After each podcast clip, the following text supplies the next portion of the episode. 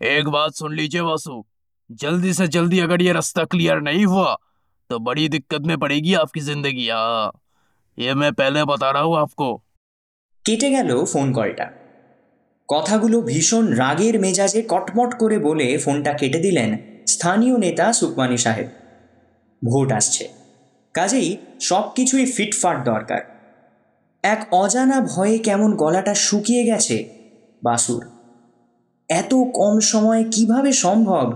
সেটা মাথায় আসছে না কোনো মতেই। একই অজ গাঁ তার উপর কাজের লোক প্রায় নেই বললেই চলে। সাত পাঁচ ভাবতে ভাবতে ডায়াল প্যাডটায় আবার আঙুল বুলিয়ে কানে তুলে নেয় ফোনটা। ওপারে কাকে যেন একটা বলে দেয়, শোন পকাই আরও লোক লাগা, ওপর মহল থেকে চাপ বাড়ছে, এই সপ্তাহেই কাজ নামাতে হবে, বন্দোবস্ত কর। দুদিন বাদ। রাত প্রায় আড়াইটের কাছাকাছি।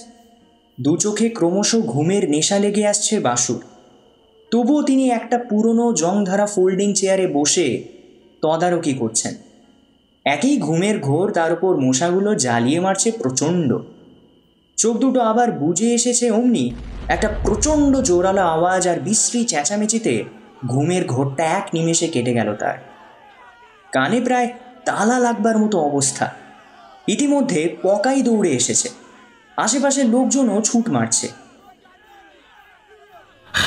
দাদা দাদা দাদা বয়লার দাদা বয়লার ফেটে গেছে দাদা। বিশ্রী বিশ্রী কেলেঙ্কারি দাদা। গরম পিচে কয়েকজন পড়ে গিয়েছে। তাড়াতাড়ি তাড়াতাড়ি খবর দিতে হবে হাসপাতালে দাদা। এক্ষুনি এক্ষুনি। বলেই পকায় দৌড়ে এক নিমেষে গ্রামের রাস্তায় অদৃশ্য হয়ে গেল। এতক্ষণে ঘুম গেছে পুরো ছুটে। হই হই আরও বেড়ে উঠেছে। চেয়ার ছেড়ে উঠে শরীরটাকে টেনে টেনে কোনো মতে নিয়ে যাবে অমনি একটা হালকা মোচড় দিয়ে উঠল পায়ের গোড়ালি আর আঙুলগুলোতে। বোধহয় পাথরে লেগে গেছে। পাশ দিয়ে কানাই ছুটে যাচ্ছিল।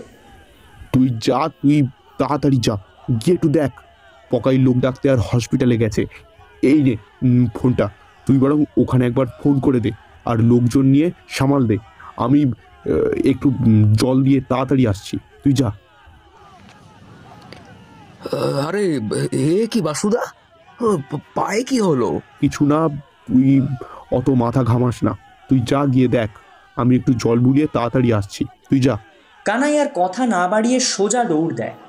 কোনো মতে নড়তে নড়তে অনতি দূরে একটা পুকুরের কাছে গিয়ে পাটা তুলে জল লাগাচ্ছিল। হঠাৎ তার ইন্দ্রিয় খেয়াল করল, ঠিক যেন কেউ তার পেছনে এসে দাঁড়িয়েছে। হঠাৎ পেছন ঘুরতেই গল্পের ঠিকানার সমস্ত গল্প এখন স্পটিফাইতেও। গভীর রাতে সপরিবারে প্রত্যন্ত গ্রাম ভাঙড়ের মধ্যে দিয়ে যাওয়া বাসন্তী হাইওয়ে ধরে একটা মিষ্টির দোকানের পাশ দিয়ে যাওয়া সরু রাস্তা দিয়ে যেতেই সামনে পড়া সরু রাস্তাটা ছেড়ে তুলনামূলক চড়া রাস্তাটা ধরতেই গাড়ি ঝেঁকে উঠল। কিছু দূর যেতেই গাড়িটা স্টার্ট নেওয়া বন্ধ করে দিল। সামনে বেড়া দিয়ে ঘেরা। বোধহয় কেউ যাওয়া আসা করে না। পরিত্যক্ত এই রাস্তা ধরতেই যত বিপত্তি নেমে এলো। কিন্তু রাস্তাটা শুনশান কেন? গাড়ি টাড়িয়ে রাস্তা দিয়ে আসে যায় না কেন? আর হঠাৎ শোভন ফোন করে বারবার এই রাস্তা ধরতে বারণ করছিল কেন? এই রাস্তা কি সত্যিই রহস্যময়? উত্তর জানতে শুনতে থাকুন শ্রী অনিন্দ পালের কলমে গ্রাম বাংলার ভৌতিক কাহিনী হুড়ুম ভাজা মোড়। গল্প পাঠে ও গল্পের সূত্রধার আমি সৌমাল্য। গাফার সুইটস হ্যাঁ এই দোকানটার নামই তো বলল শোভন। এর পাশে সরু রাস্তা ধরে গেলে অনেক তাড়াতাড়ি সোল গোয়ালিয়া পৌঁছে যাবে। রাস্তার আলো একটু ভালো করে দোকানটাকে দেখে নিল। চারিদিকটা ঘুটঘুটে অন্ধকার। গভীর অন্ধকার যেন হাতছানি দিয়ে ডাকছে এই নিশি রাতে তার ঘুমহীন চোখ দুটিকে। তারপর গাড়িটাকে বাসন্তী হাইওয়ে থেকে নামিয়ে নিল নিলয় সোহনবেশ। গাড়ির পিছনের সিটে বইচি আর রোদ্দুর ঘুমিয়ে পড়েছে। ওদের দোষ নেই। ঘড়ির টিকটিক শব্দ চলে যাওয়া কাঁটা বলছে, এখন রাত একটা পাঁচ। শোভন নিলয়েরই ছাত্র। বছর দুই আগে ইঞ্জিনিয়ারিং কমপ্লিট করেছে। এখন দিল্লিতে চাকরি করছে। খুব প্রিয় ছাত্র ছিল। তাই ওর বিয়ের মানে বউ ভাতে নিমন্ত্রণে না করতে পারেনি। বিয়ে হচ্ছে শোভনের গ্রামের বাড়িতে, ভাঙড়ে। ওরা বেশ সন্ধ্যা সন্ধ্যাতেই পৌঁছে গেছিল। সদ্য কেনা ফোর সিটারটা নিজেই চালিয়ে এসেছে নিলয়। রোদ্দুর খুব আনন্দ করবে। এটা ভেবেই এতটা দূরের রাস্তায় এসেছিল নিলয়। বইচির তেমন ইচ্ছে ছিল না। কিন্তু বিয়েবাড়িতে যা হলো, বইচির মেজাজটা তখন থেকেই সপ্তমে চড়ে আছে। বাড়ি ফিরে যা হবে, সেটা ভেবে এখন থেকেই টেনশনে আছে নিলয়। অল্প কথায় ঘটনাটা এরকম। মেয়ের বাড়ির কিছু লোক এসেছিল নেশা করে। তারা ছেলের বাড়ির কিছু মেয়ের সঙ্গে নাচার নাম করে অসভ্যতা করে। তাতে সেই মেয়েদের মধ্যে একটা মেয়ে, শোভনের খুঁড়তুতো বোন, ক্যারেটের ব্ল্যাক বেল্ট। তার হাতে সেই অসভ্যতা করা ছেলেদের একজন বেশ কয়েক ঘা খাওয়ার পর মেয়ের বাড়ির লোকজন খুব রেগে যায়। তর্ক বিতর্ক হতে হতেই তাদেরই মধ্যে কেউ মানে একটা ছেলে শোভনের বাবার মুখে একটা ঘুষি মারে। ব্যাস, বেঁধে যায় তুমুল গণ্ডগোল খাবার বেঞ্চ উল্টে প্যান্ডেল ভেঙে সে এক রক্তারক্তি কাণ্ড। শোভনের এক দাদা নিলয় বইচি আর রোদ্দুরকে একটা ঘরে ঢুকিয়ে দরজা বাইরে থেকে বন্ধ করে দেয়। সব থেমে গেলে রাত তখন প্রায় বারোটা। নিলয়রা খেতে বসে। ইচ্ছে ছিল না, তবু শোভনের পীড়াপিড়িতে সামান্য কিছু খেয়ে বেরোতে বেরোতে পৌনে একটা। বইচি রেগে কাঁই হয়ে আছে ঠিকই, কিন্তু সে বুদ্ধিমতী। তাই ওখানে কিছুই বলেনি, বাড়ির জন্য সযত্নে রেখে দিয়েছে। গাফার সুইটসকে খানিকটা পিছনে ফেলে প্রায় এক কিলোমিটার এসে বুঝলো রাস্তাটা একদম অজ গ্রামের মধ্যে দিয়ে এগিয়ে গেছে।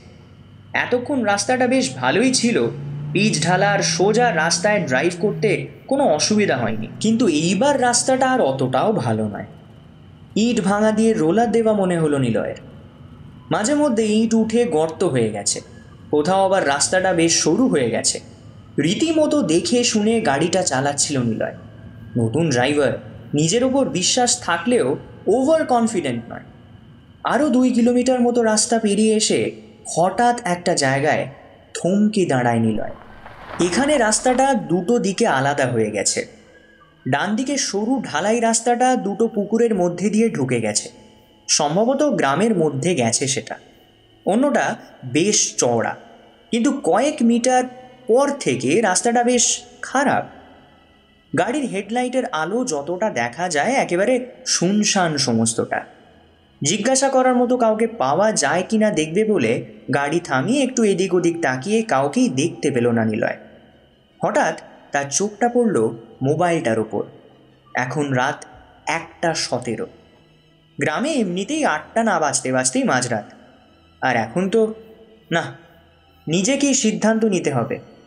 লুকিং গ্লাসে দেখল পিছনের সিটে বইচি আর রোদ্দুর অঘরে ঘুমোচ্ছে। আধো আলো আধো অন্ধকারে বইচিকে রহস্যময় সুন্দরী মনে হচ্ছে। কিন্তু এখন রূপসী বউয়ের চেয়ে রাস্তাটা দেখা বেশি জরুরি।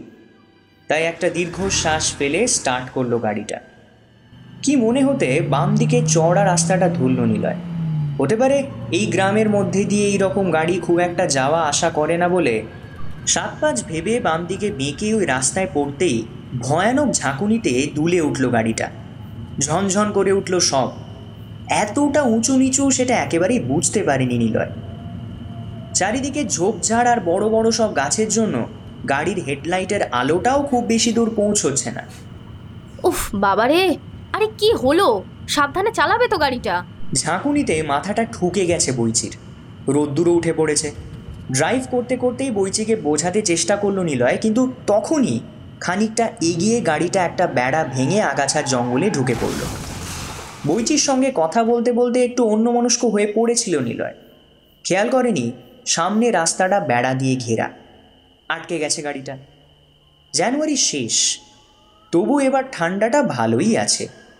এই জায়গাটায় বেশ ঘন কুয়াশার মোড়ক। তাই চারিদিকটা পরিষ্কার দেখা যাচ্ছে না। তবে ঠিক যেখানে ফেঁসেছে গাড়িটা, রাস্তার সেই জায়গাটা বেশ চওড়া। দুপাশে বড় বড় স্টোন চিপস ডাই করা রয়েছে। একটু এগিয়ে রাস্তার ওপরে পড়ে আছে পিচের পিপে বয়লা জাল দেবার উনুনের ভাঙাচোরা অংশ। তাহলে কি রাস্তাটা তৈরি হচ্ছে বা হচ্ছিল? কোনো কারণে বন্ধ হয়ে গেছে কে জানে? বইচি ততক্ষণে সপ্তমে। তোমাকে বললাম সোজা রাস্তা দিয়ে যেমন এসেছি তেমনিই যাব। দেরি হয় হবে? কোনো কথা শুনলে তো? এবার সামলাও। এত গোয়ার আগে জানলে? নিলয় জানে এটা বইচির প্রিয় ডায়লগ অন্য সময় হলে একটু চড়ে উঠত নিলয় কিন্তু এখন পরিস্থিতি তার নিজের চিন্তার কারণ হয়ে দাঁড়িয়েছে। তাই চুপ করে গেল। একটা উপায় তাকেই করতে হবে।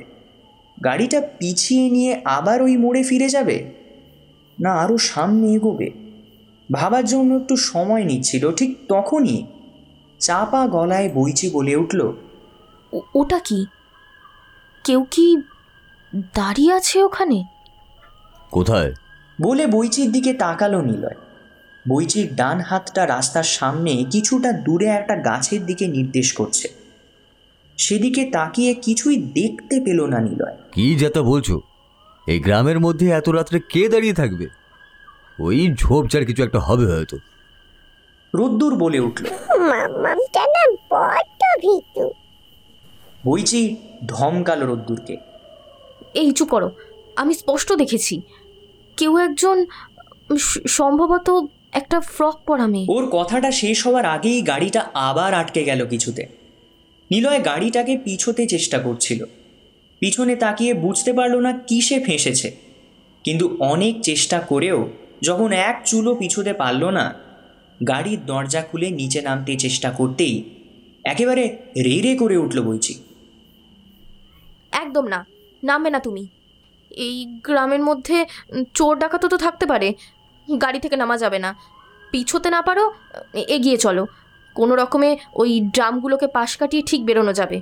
কিন্তু নামা যাবে না। বইচির কড়া শাসনে বাধ্য হয়ে নিলয় নামার সিদ্ধান্ত বাতিল করে। গাড়িটাকে কুড়ি পঁচিশ মিটার এগিয়ে নিয়ে সেই ড্রামগুলোর কাছে নিয়ে গিয়ে দাঁড় করায়। নিচের ড্রামগুলো রাস্তায় এমনভাবে পড়ে আছে, যেন কেউ ইচ্ছে করে সেগুলোকে রাস্তা আটকাবার জন্যই ওভাবে ফেলে রেখেছে। বাপি এসব নিশ্চয়ই কোনো ডাকাতের কাজ। ক্লাস ফাইভের রোদ্দুর তার দেখা সিনেমার সঙ্গে এই পরিস্থিতির মিল পায়। গাঢ় কুয়াশায় যতটা চোখ যায় নিলয় দেখল খান দুয়েক ড্রাম একটু ঠেলে সরিয়ে দিতে পারলে গাড়িটা নিয়ে বেরিয়ে যাওয়া যাবে। কিন্তু তার জন্য তো গাড়ি থেকে নামতেই হবে। বইচির দিকে ফিরে কিছু বলতে যাওয়ার আগেই বইচি বলল বুঝেছি। চলো আমিও নামবো। একা তোমার নামা হবে না। তারপর রোদ্দুরের দিকে তাকিয়ে বলল শোন টুলু আমি বাপির সঙ্গে নামছি। তুই এখানে চুপচাপ বসে থাক ঠিক আছে? রোদ্দুর মাথা নাড়ল। বইচির রোদ্দুরের পুলোভরটা ভালো করে আঁটোসাঁটো করে দিয়ে মোবাইলটা জেলে নিল। রাস্তায় পা দিয়ে বুঝতে পারল সদ্য হচ্ছে না রাস্তাটা অনেক দিন ধরে। হয়তো বেশ কয়েক বছর ধরে পড়ে আছে এইভাবেই। এবড়ো খেবড়ো ইট বেরিয়ে হাঁ হয়ে রয়েছে, চারিদিকে ঝোপ, জঙ্গল, বড় বড় গাছপালায় রাস্তাটা যেন ঢাকা পড়ে আছে। বইচি আর একটা অদ্ভুত ব্যাপার লক্ষ্য করল। এখানে এত ঝোপ জঙ্গল, কিন্তু একটাও পোকামাকড়ের ডাক শোনা যাচ্ছে না। ঘন কুয়াশা আর ঘন অন্ধকার হয়ে আছে চারিদিক। গাড়ির হেডলাইটের আলোটাও যেন কেমন মিয়ে গেছে এই অদ্ভুত রাস্তায়। যেন হেডলাইটের আলোটাকে কোনো অজ্ঞাত বায়বীয় জোঁক তার চোষক দিয়ে শুষে নিচ্ছে। দুজনের শিরদাঁড়া বেয়ে ভয়ের একটা হিমশীতল স্রোত নেমে গেল। একটা গা ছমছমে অনুভূতি চেপে ধরতে চাইছে যেন। মোবাইলের আলো জেলে এগিয়ে যাচ্ছিল দুজনে। হঠাৎ সেই জনমানবহীন অন্ধকার ঘেরা রাস্তায় একটা শীতল বাতাস বইতে লাগল। এমনিতে শীতকাল, উত্তরে হাওয়া পাওয়াটাই স্বাভাবিক। কিন্তু এই হাওয়াটা যেন তাদেরকেই চারিদিক থেকে পাক খেয়ে তাদের শরীর স্পর্শ করে বইতে লাগল। আর তখনই বেজে উঠল নিলয়ের ফোনটা। নীল স্ক্রিনে ফুটে উঠল শোভনের নামটা। একটা চল্লিশ বাজে। অবাক হলো নিলয়। আজ বৌভাত, ওর তো এখন বাসর ঘরে থাকার কথা। যাই হোক ফোনটা রিসিভ করতে ও পাশে শোভনের গলা। হ্যালো স্যার কত দূর? পৌঁছে গেছেন বাড়ি? নিলয় মনের মধ্যেকার অসংলগ্ন অবস্থাটা যতটা সম্ভব চেপে বলল না শোভন এই জায়গাটা ট্রাভেল হয়ে গেল। গপ্পা সুইটসের পাশ দিয়ে ঢুকে প্রায় তিন থেকে সাড়ে তিন কিলোমিটার চলে এসেছি। কিন্তু এখানে একটা জায়গায় রাস্তাটা দুটো। তাকে বলতে না দিয়ে ওপাশ থেকে শোভন আতঙ্কিত স্বরে চেঁচিয়ে উঠল স্যার ওখানে ডান দিকের ওই দুটো পুকুরের মধ্যে দিয়ে যে রাস্তাটা গেছে ওটাতে ঢুকুন। একটু সরু কিন্তু যাওয়া যাবে। বাম দিকের রাস্তাটা একদম যাবেন না স্যার। শোভনের আতঙ্কিত স্বরের মধ্যে লুকোনো ভয়টা এবার চাড়িয়ে গেল নিলয়ের ভেতরে। একটু থমকে চুপ করে থেকে সে বলল কিন্তু আমি তো এই বাম দিকের চওড়া রাস্তাটাই ধরেছি আর সেই রাস্তার উপরেই এখন দাঁড়িয়ে আছি। না পারছি সামনে যেতে না পারছি পিছিয়ে যেতে। সামনেটা একটা মোড় আছে মনে হচ্ছে কিন্তু রাস্তার উপর অনেক পিছের ড্রাম পড়ে রয়েছে দেখছি। ওপাশ থেকে নিস্তব্ধতা। শোভনের কোনো আওয়াজ না পেয়ে ফোনটা কেটে দিতে যাচ্ছিল নিলয় কিন্তু তখনই বেশ ভয়ার্ত স্বরে বলে উঠল শোভন। আমারই দোষ স্যার। এই সব ঝামেলায় আপনাকে ওই কথাটাই বলতে ভুলে গেছি। আগে থেকে বলে দিলে আর এই সমস্যাটা হতো না। নিলয় উদ্বিগ্ন হয়ে উঠল। কোনো কথা বলেনি শোভন। তাহলে কি সত্যিই কোনো ভয়ের ব্যাপার আছে এখানে? চোর ডাকাতের আখড়া নাকি এই জায়গাটা? ততক্ষণে শোভন আবার বলতে শুরু করেছে। ওই মোড়টার নাম হুড়ুম ভাজা মোড়। বছর আষ্টেক আগে বাসন্তী হাইওয়ে থেকে বোদরা পর্যন্ত একটা পিচের রাস্তা তৈরি করে কাজ শুরু হয়। ম্যাপে রাস্তাটা যেখান দিয়ে যাওয়ার কথা ছিল সেখান দিয়ে হলে আহ, হুড়ুম ভাজা গ্রামটা পুরো উদ্বাস্তু হয়ে যেত। তাই ঠিক হয় ওই গ্রামের বাম পাশ দিয়ে একটু ঘুরিয়ে দেওয়া হবে। কিন্তু সেটা করতে গিয়ে সমস্যা হলো একটা দোতলা বাড়ি। সেই বাড়িটা ওই বিকল্প রাস্তার মাঝ বরাবর পড়েছিল, স্যার। বাড়ির মালিক রঘুনাথ বাঁশির ছিল একটা মাছের আড়ত। গ্রামের সবচেয়ে বড় লোক, তবে ভালো মানুষ। গ্রামের মানুষের বিপদে আপদে পাশে দাঁড়াতো। কত গরিবের মেয়ের বিয়ে দিয়েছিল তার ইয়ত্তা নেই, স্যার। নিজের পয়সা খরচ করে ওই গ্রামে ইলেকট্রিক এনেছিল রঘুনাথ। কিন্তু এই রাস্তার জন্য যখন তার বাড়ি ভাঙার দরকার হলো, বেঁকে বসলেন তিনি তখন। বাড়ি কিছুতেই ভাঙতে দেবেন না। সরকারি লোকেরা এসে অনেক বোঝালো। কিন্তু না, উনি ওনার কথায় অনড়। বাড়ি ভাঙা যাবে না। তখন গ্রামের আর গ্রামের বাইরের নেতারা ওর পেছনে লেগে গেল। গ্রামের লোককে ভুল বুঝিয়ে রঘুনাথের বিরুদ্ধে লেলিয়ে দিল। শোনা যায় এর জন্য নাকি নেতারা কয়েক লাখ টাকা খরচ করেছিল। আসলে রাস্তার যে কন্ট্রাক্টর তার সঙ্গে ওদের একটা পার্সেন্টেজ পাওয়ার চুক্তি ছিল স্যার গ্রামের মানুষগুলোকে খুব ভালোবাসতেন রঘুনাথ। কিন্তু যখন সেই মানুষগুলোই তাকে অপমান করল আর হেনস্থা করতে লাগল, তার আড়তে না গিয়ে অন্য জায়গায় যেতে লাগল, এমনকি তার ধোপা নাপিতও বন্ধ হয়ে গেল তখন খুব কষ্ট পেয়েছিলেন রঘুনাথ। দিনের পর দিন আড়তে যেতেন না। বাড়ি থেকে বের হতেন খুব কম। মাস ছয়েক পর একদিন শোনা গেল, হার্ট অ্যাটাকে মারা গেছেন রঘুনাথ। তার স্ত্রী বেশ কয়েক বছর আগে একটা অসুখে মারা যান। ছিল একটা ছেলে আর মেয়ে। মেয়েটার বয়স তখন ওই চোদ্দ কি পনেরো হবে। আর ছেলেটার দশ। রঘুনাথ মারা যাওয়ার পর মামার বাড়ির লোকেরা শ্রাদ্ধ শান্তি করে। কিন্তু তারা চলে যাওয়ার কয়েকদিনের মধ্যেই একটা ভয়ঙ্কর ঘটনায় সমস্ত গ্রামের মানুষ প্রচণ্ড খেপে যায়। মামা বাড়ির সবাই চলে গিয়ে আবার কয়েকদিন পর ওদেরকে নিতে আসবে। এরকমটাই কথা হয়েছিল তাদের সাথে। কিন্তু তাদের আসার আগেই একদিন রাতে হঠাৎ প্রচণ্ড চিৎকারে ঘুম ভেঙে যায় গ্রামের মানুষের। কিন্তু তারপর সব চুপচাপ হয়ে যায়। কয়েকদিন পর একটা পচা গন্ধ ছড়িয়ে পড়েছিল গ্রামের ভেতরে। যখন মামা বাড়ির লোকেরা আসে ওদের নিতে, পচা গন্ধে সবাই তটস্থ হয়ে যায়। মামা বাড়ির লোকেরা এসে আবিষ্কার করে ছেলেটার পচা গলা ডেড বডি। মাথায় হাতুড়ি জাতীয় ভারী কিছু দিয়ে আঘাত করে খুন করা হয় ছেলেটাকে। মেয়েটাকে খুঁজে পাওয়া যায়নি আর। পুলিশ তদন্ত করেছিল, কিন্তু কেউই ধরা পড়েনি। কিন্তু গ্রামের লোক বলে ঠাকুরদাই খুনটা করিয়েছিল। তারপর কয়েক মাসের মধ্যেই ওই বাড়িটা ভেঙে ফেলে ঠিকাদার। শুরু হয় রাস্তার কাজ। আর তারপরেই ঘটে যায় ভয়ঙ্কর দুটো ঘটনা। নেতাদের চাপে তাড়াতাড়ি রাস্তা শেষ করার জন্য রাতেও কাজ চলছিল। হঠাৎ এক রাতে বয়লার ফেটে বেশ কয়েকজন শ্রমিক জ্বলন্ত পিচের ভেতরে পড়ে যায়। সবাই যখন ওদের উদ্ধার করতে ব্যস্ত, তখন শোনা যায় ঠিকাদার বাসুর মর্মান্তিকভাবে চিৎকার করছে। কেউ একটা হাতুড়ি জাতীয় ভারী কিছু দিয়ে খুন। বলতে বলতে হঠাৎ করেই কেটে গেল লাইনটা। কোনো নেটওয়ার্ক নেই। অনেক চেষ্টা করেও আর লাইনটা পাওয়া গেল না যখন নিলয় স্তব্ধ হয়ে দাঁড়িয়ে পড়ল সেখানে। নিলয় বুঝতে পারল, সেই জন্যই তাহলে এই মোড়টা গ্রামের লোকেরা বন্ধ করে দিয়েছে। আর সে বুঝতে না পেরে সেই হুড়ুম ভাজা মোড়ের ভিতরেই চলে এসেছে। এখন উপায়?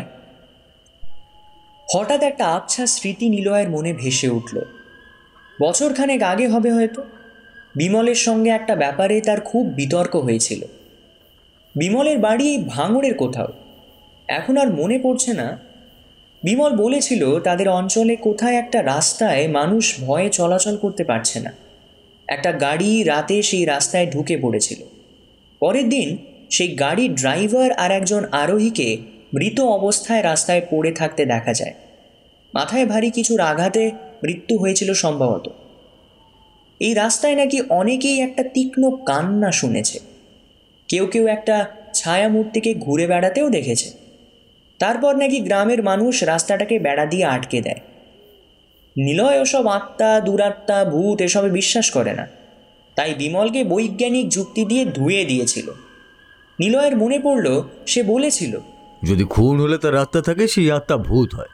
সেই ভূত যে তাকে মেরেছে, যতদিন না তাকে মারছে, ততদিন ভূতগিরি করে বেড়ায়। তাহলে হিটলার যত নিরপরাধ মানুষকে কনসেন্ট্রেশন ক্যাম্পে খুন করেছে, তাদের ভূত তো পুরো জার্মান দেশটাকেই মানচিত্র থেকে মুছে দিত। সেটা হলো না কেন? তার এই যুক্তির সামনে স্বাভাবিকভাবেই বিমল চুপ করে গেছিল। কিন্তু এখন এই পরিস্থিতিতে নিলয় বুঝতে পারছে না, কেন একটা গা ছমছমে অনুভূতি আর অজানা একটা ভয় তাকে গ্রাস করতে চাইছে।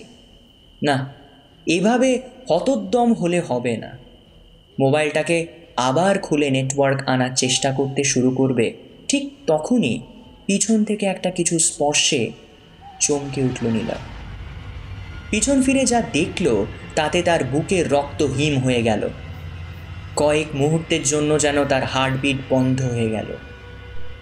বেশ কয়েকজন মানুষ তার পাশ দিয়ে চলাফেরা করছে। অন্ধকারে তাদের মুখগুলো দেখা না গেলেও কথা শোনা যাচ্ছিল। তারা কোনো এক বাসুর কথা বলছিল। লোকগুলো যেন তার অস্তিত্ব গ্রাহ্যই করতে পারছে না। নিজেদের মতো কাজে ব্যস্ত। হঠাৎ তাদের কয়েকটা কথা শুনে নিলয়ের কান সচকিত হয়ে উঠল। ওদের মধ্যে কেউ একজন বলল বসুদা মেয়েটাকে চান করানো হয়ে গেছে। ঠাকুরও এসে গেছে। এবার এই এবার কাজটা সেরে ফেলো। ঠিক ঠিক দুটোর সময় বুঝলে? হ্যাঁ, ওটাই একদম আদর্শ সময়। তার কথা শেষ হতেই কয়েকটা লোক একটা মেয়েকে পাঁজাকোলা করে ধরে রাস্তার ঠিক মাঝ বরাবর একটা জায়গায় নিয়ে গেল। সেই অন্ধকারের মধ্যেও নিলয় স্পষ্ট দেখতে পেল একটা ভয়াল দর্শন লোক একটা বিশাল খাঁড়া নিয়ে সেখানে অপেক্ষা করছিল। মেয়েটাকে একটা বালি কাঠের কাছে নিয়ে গেল লোকগুলো। তারপর তার কপালে একটা লাল চিলি বেঁধে লাল রঙের একটা তিলক কেটে কিসব মন্ত্র পড়তে লাগল।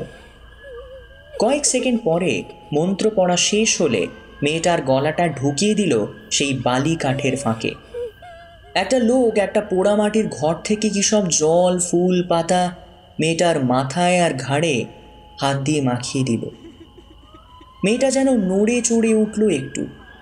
হঠাৎ কেঁদে উঠল খুব করুণ স্বরে। আর ঠিক তখনই নেমে এলো সেই বিরাট খাড়া। তারপর সব চুপচাপ। সমস্ত কিছুই যেন একেবারে বিলুপ্ত হয়ে গেল নিলয়ের চোখের সামনে থেকে। এমনকি এতক্ষণ গাড়ির হেডলাইটের আলোটুকু ছিল, সেটাও দপ করে বন্ধ হয়ে গেল। চোখের সামনে ঘন অন্ধকার। নিলয়ের বুদ্ধি যেন লোপ পেয়েছে। একটা অসম্ভব হিম শীতল স্রোত তার শিরদাঁড়া দিয়ে বেয়ে নেমে যাচ্ছে নিচের দিকে। এই শীতেও সে রীতিমতো ঘেমে নিয়ে গেছে। এমনকি তার নিজের হাত পা নাড়ানোর ক্ষমতাও যেন হারিয়ে ফেলেছে সে। হঠাৎ বইচির ডাকে যেন প্রাণ ফিরে পেল নিলয়। এতক্ষণ এমন একটা ঘোরের মধ্যে ছিল নিলয়, যে রোদ্দুর আর বইচির কথা তার মনেই পড়েনি। কিন্তু কিছুই দেখতে পাচ্ছে না এখন। মোবাইলের টর্চটা জ্বালাতে গিয়েও দেখল, সেটাতে আর চার্জ নেই।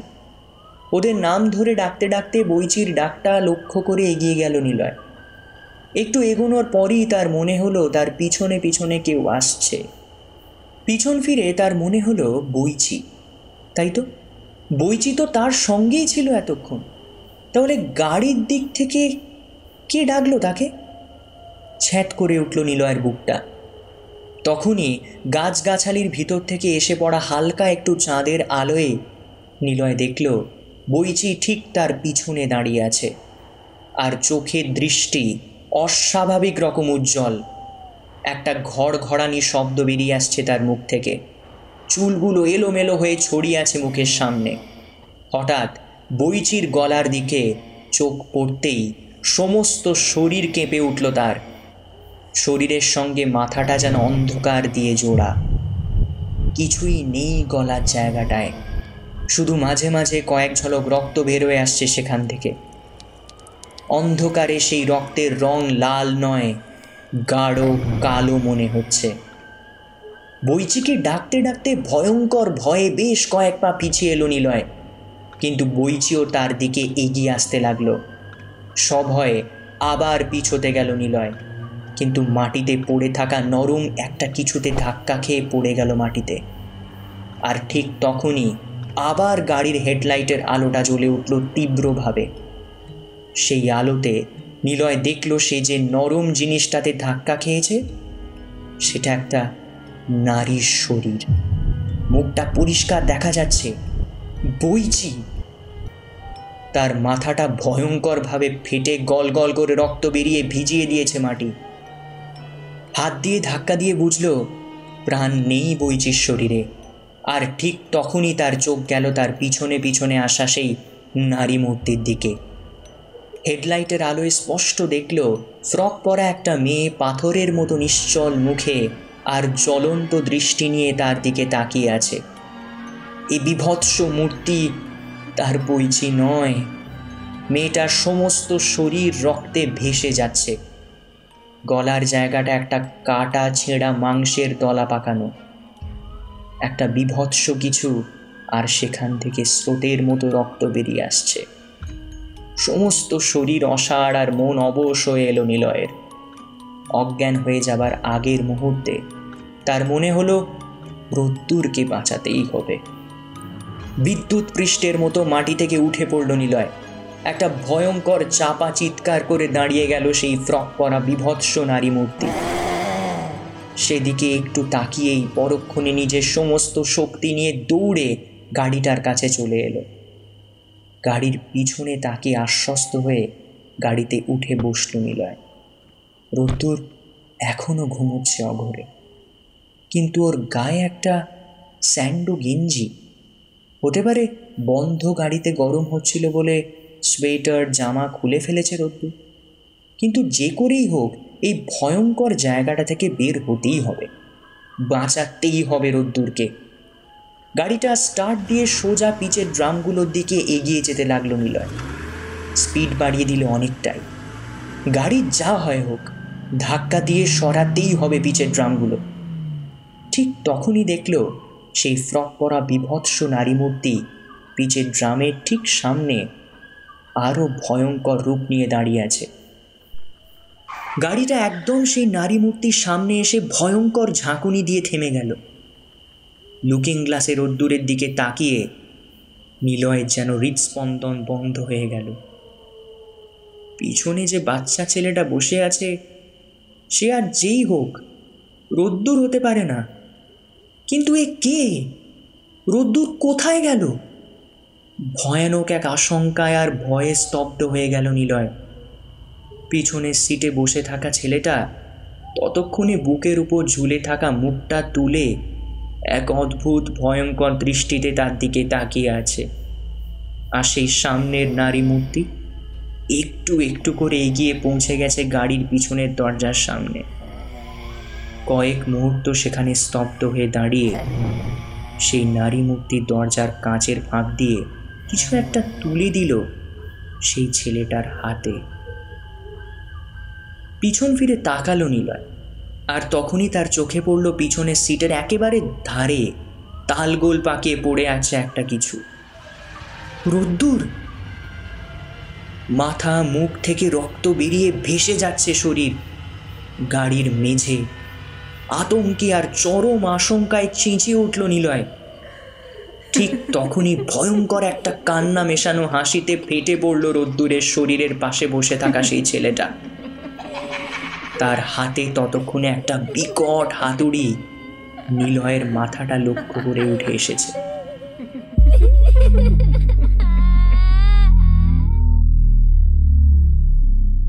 শুনছিলেন লেখক অনিন্দ পালের কলমে ভয়ঙ্কর ভৌতিক গল্প কুরুম ভাজা মোড়। গল্প পাঠে ও গল্পের সূত্রধার আমি সৌমাল্য। নিলয়ের চরিত্রে বুবাই বৈচি চরিত্রে মৌমিতা শোভনী চরিত্রে সৌরভ নেতা এবং পকাইয়ের চরিত্রে নীল। জনৈক লোক ও কানাইয়ের ভূমিকায় অভিজিৎ। অন্যান্য ভূমিকায় এবং পর্ব পরিচালনায় সায়নদেব। আবহ শব্দগ্রহণে ওয়েভ সেশন স্টুডিও। প্রচ্ছদ নির্মাণে বোমকেশ ভিএফএক্সে রণজয়। বিশেষ সহযোগিতায় রৌমজিৎ হাজরা এবং রাকিব। গল্পে উল্লেখযোগ্য চরিত্রে কণ্ঠদান করেছেন বুবাই এবং মৌমিতা। ওনাদের ফেরারি মন বলে একটি অডিও স্টোরি চ্যানেল আছে। দুর্দান্ত সব গল্প ওখানেও শুনতে পারবেন এবং কিংবদন্তি অডিও স্টোরি চ্যানেল থেকে পেয়েছি সৌরভকে, যিনিও রয়েছেন বিশেষ একটি চরিত্রে। অবশ্যই সাবস্ক্রাইব করবেন এই চ্যানেল দুটি। লিংক দেওয়া রইল ডেসক্রিপশনে। পরবর্তী গল্প খুব শীঘ্রই নিয়ে আমরা হাজির হব। শুনতে থাকুন গল্পের ঠিকানা, গল্প পিয়নের পছন্দের ঠিকানা। শুভরাত্রি।